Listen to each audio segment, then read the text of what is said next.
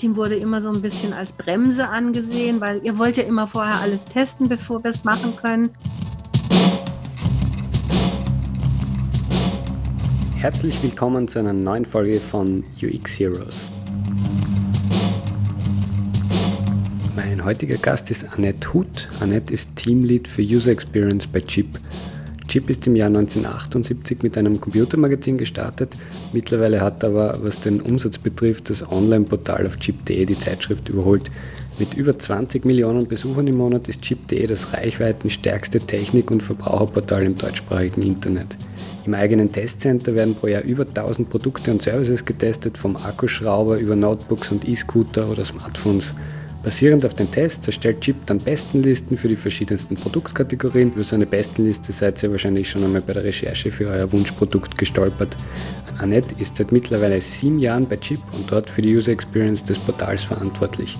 Habe ich das richtig erklärt, Annette? Genau, ich bin im Oktober 13 dazugestoßen und seit Anfang 2017 habe ich den Lead von dem Team übernommen, genau. Damals war es ein sehr, sehr großes UX-Team mit einem eigenen UX-Director und verschiedenen, also wir waren, glaube ich, 8 Leute und das Team wurde so groß aufgebaut, weil Chip eben einen visuellen und auch ansonsten einen Relaunch halt gestartet hat. Dann kam so eine Down-Phase. 2015 war ich fast allein, habe ich nur noch einen Art Director im Prinzip als Unterstützung gehabt und habe dann sukzessive eben mit viel Nervenarbeit und Stakeholderarbeit das wieder aufgebaut und habe jetzt ein Team mit 2 Interaction-Designern, einer Grafikdesignerin, da kommt das VX her, also das Visual Design, und 2 Werkstudenten, also doch wieder ein recht schlagkräftiges Team eigentlich für die Aufgabenbereiche, die wir bewältigen. Mhm.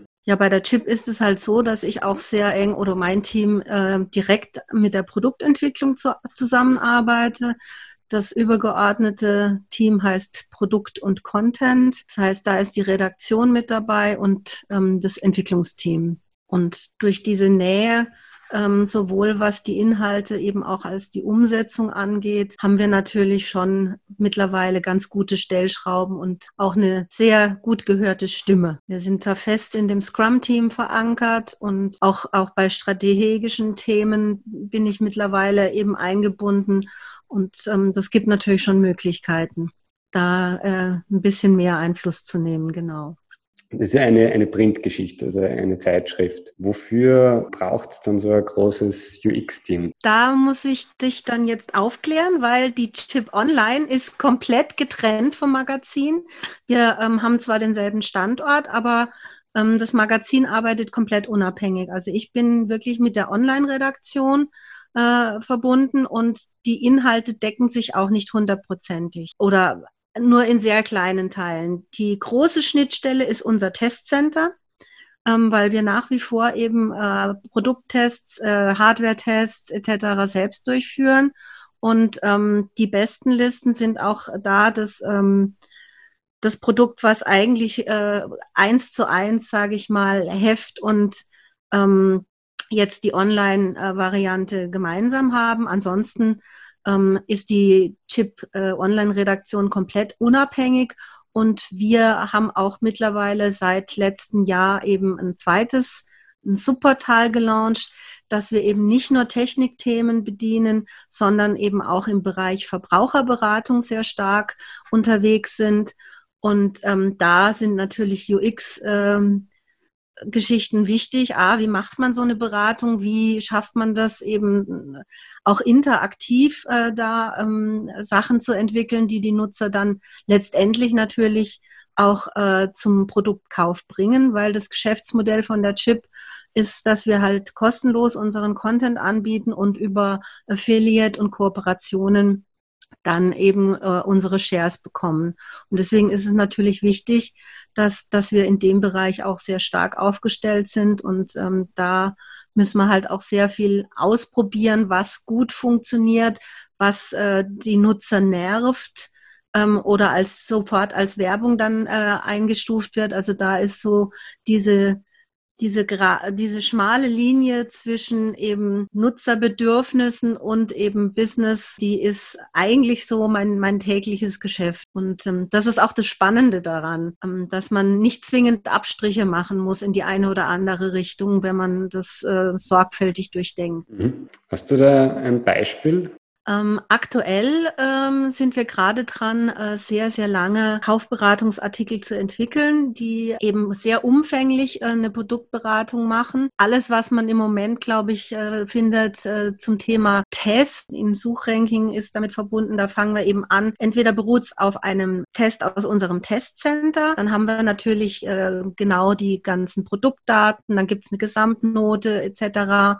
Wir vergleichen da dann auch mehrere Produkte, weil wir wissen mittlerweile, dass es die Chip-Leser, also die Online-Leser, so eine bestimmte Preisrange bevorzugen. Das hat sich auch aus vielen Tests ergeben. Und in der Variante bieten wir so 4 bis 5 Produkte eben an, die dann von der Redaktion nochmal untersucht werden, besprochen werden.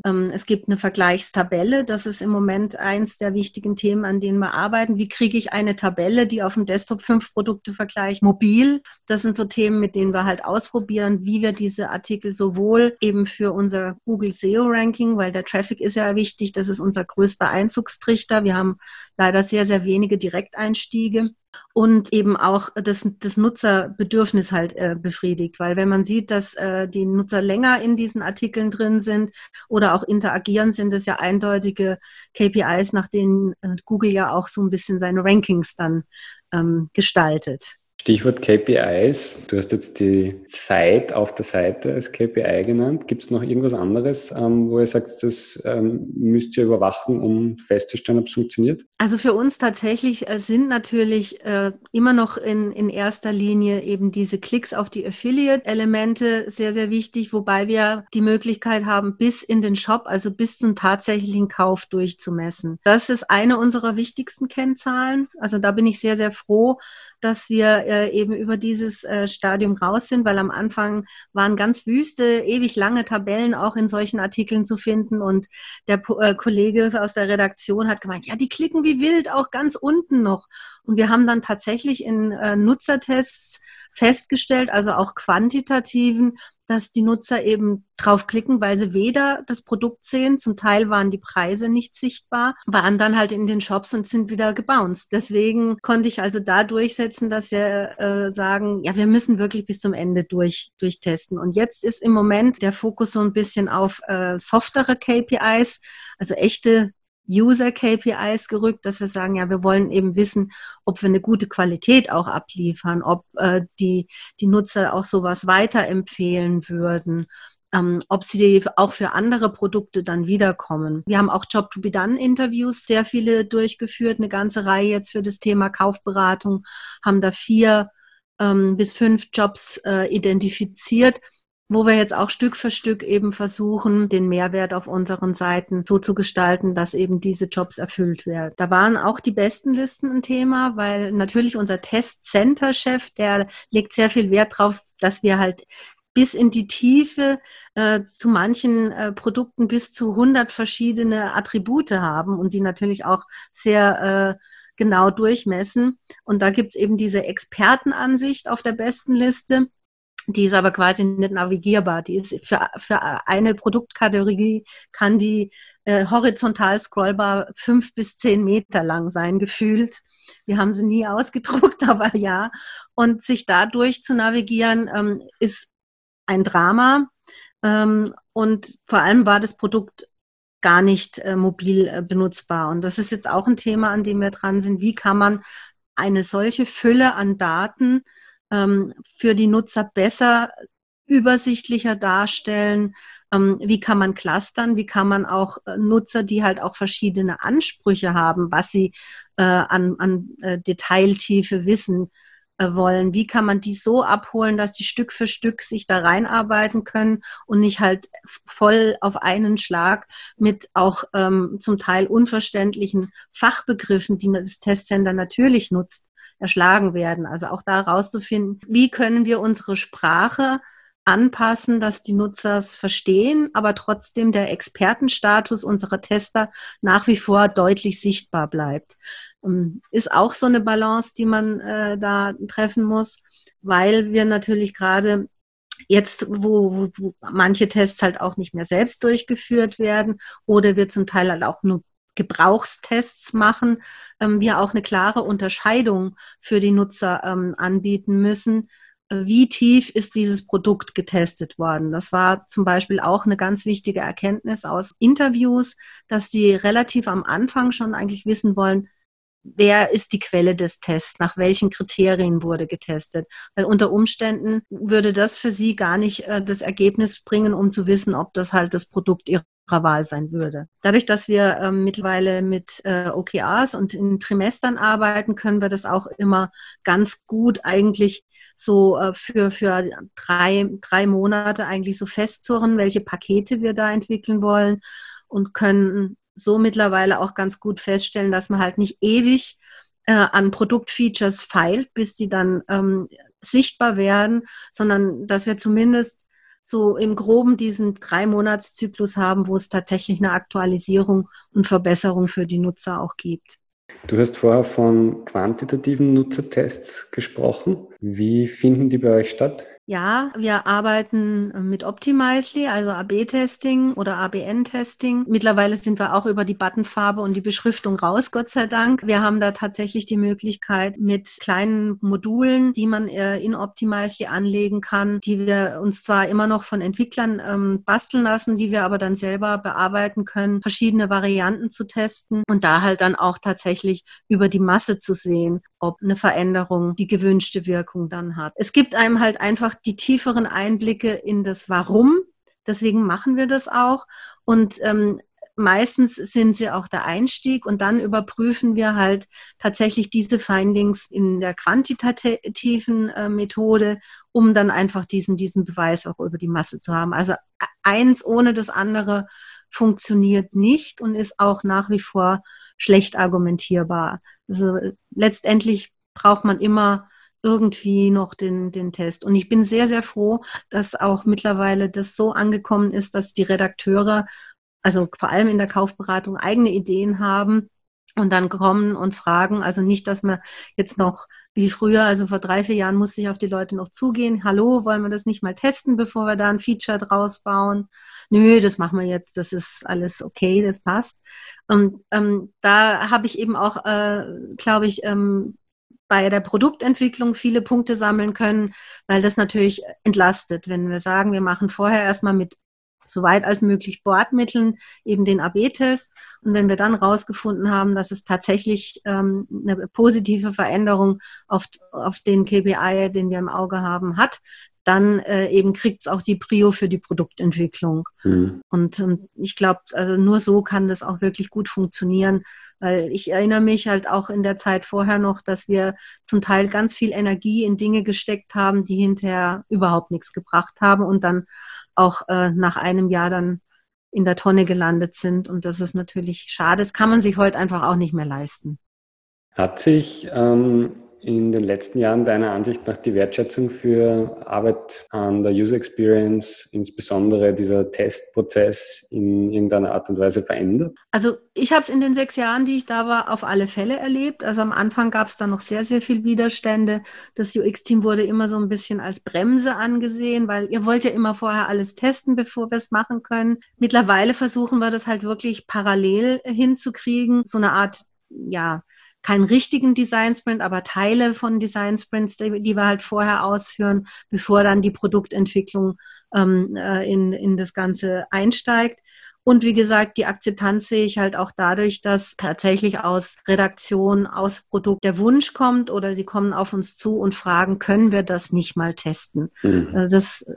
Das sehe ich schon, und es wird auch um die Meinung gefragt. Also auch wenn jetzt so strategische Dinge anstehen, beim Thema eben dieser Submarke wurden wir sehr stark mit einbezogen, nicht nur was die Gestaltung angeht, sondern auch tatsächlich, wollen Nutzer das? Brauchen die diese Unterscheidung? Hilft das? Da waren wir sehr stark mit dabei, und das freut mich natürlich auch, dass man eben nicht nur dann ins Boot geholt wird, wenn das Gefühl ist, wir brauchen einen neuen Anstrich. Das ist Gott sei Dank nicht mehr der Fall bei uns, sondern wir dürfen wirklich von Anfang an mitdenken und bringen uns damit ein, in unterschiedlichen Grad natürlich, aber doch die Wertschätzung ist da mittlerweile, ja. Das freut mich sehr.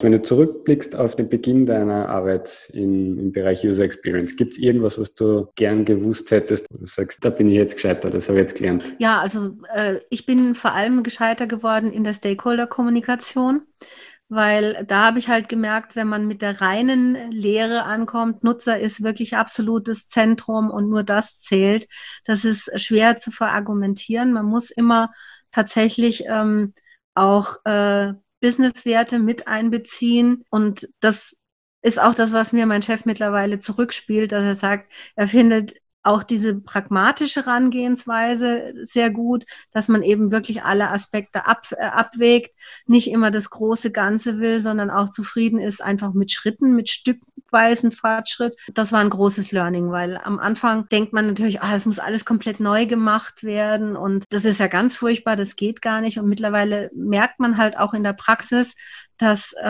auch kleine Schritte, wenn die der Nutzer auch gar nicht wirklich bewusst wahrnimmt, tatsächlich doch Veränderungen bewirken und dass man manchmal auch mit diesen Babyschritten besser einfach vorankommt, als wenn man einen großen Meilenstein haben will. Gibt es noch irgendwas, was du loswerden möchtest, was eine besondere Herausforderung zum Beispiel ist beim Aufbau von den Tests? Ja, also es ist natürlich schon immer die Frage, eine gute Hypothese einfach zu haben, weil sie darf nicht zu businesslastig sein, sie darf aber auch nicht zu userlastig sein. Da wirklich was zu finden und dann hinterher zu sagen, das ist dann tatsächlich mein Messwert, an dem ich feststellen kann, ob das jetzt ein positives oder negatives Ergebnis ist. Das ist immer noch eine Geschichte, an der wir also jedes Mal so ein bisschen hadern und auch länger diskutieren müssen und wo dann auch manchmal eine zweite oder dritte Welle einfach getestet werden muss, weil wir sehen, nee, das, was wir eigentlich wissen wollten, kommt dabei nicht raus. Also auch da immer flexibel sein, vor allem nie auf einen Test allein setzen, sondern auch in zeitlichen Abständen gefundene Ergebnisse einfach nochmal überprüfen.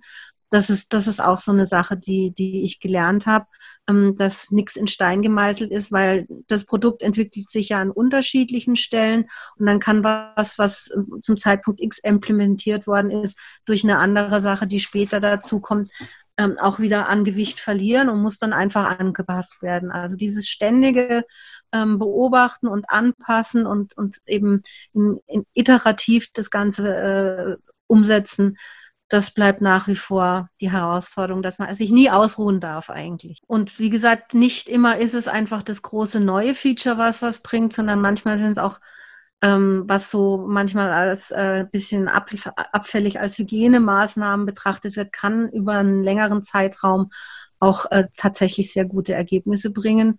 Und die Hygiene kann man auch nicht nur im Frontend, sondern auch im Backend dann machen. Da freut sich auch der Entwickler, dass die Maintenance einfacher wird. Also dieses Zusammenspiel zu erreichen, ich glaube, da bekommt man dann auch ein gutes Standing, wenn man sieht, dass man auf der Seite eben Zeit und Geld und Ressourcen auch einsparen kann dadurch. Hast du Vorschläge für Leute, die gerade jetzt anfangen, in dem Bereich User Experience zu arbeiten? Also ich kann nur empfehlen, dass die sich tatsächlich die große Herausforderung suchen, als erstes in Bereiche zu gehen, wo eben die Business-Anforderungen sehr hoch sind, weil da lernt man Widerstände und Hürden zu überwinden und eben rauszufinden, wie die Maschine tatsächlich läuft. Ich finde es immer wieder spannend, eben wenn Werkstudenten bei uns sind oder auch Praktikanten, die mal länger da sind, die haben hinterher wie Schleier von den Augen gezogen. Und klar kann man natürlich mit einem Startup, wo man auf der grünen Wiese anfängt, schön was ausprobieren. Aber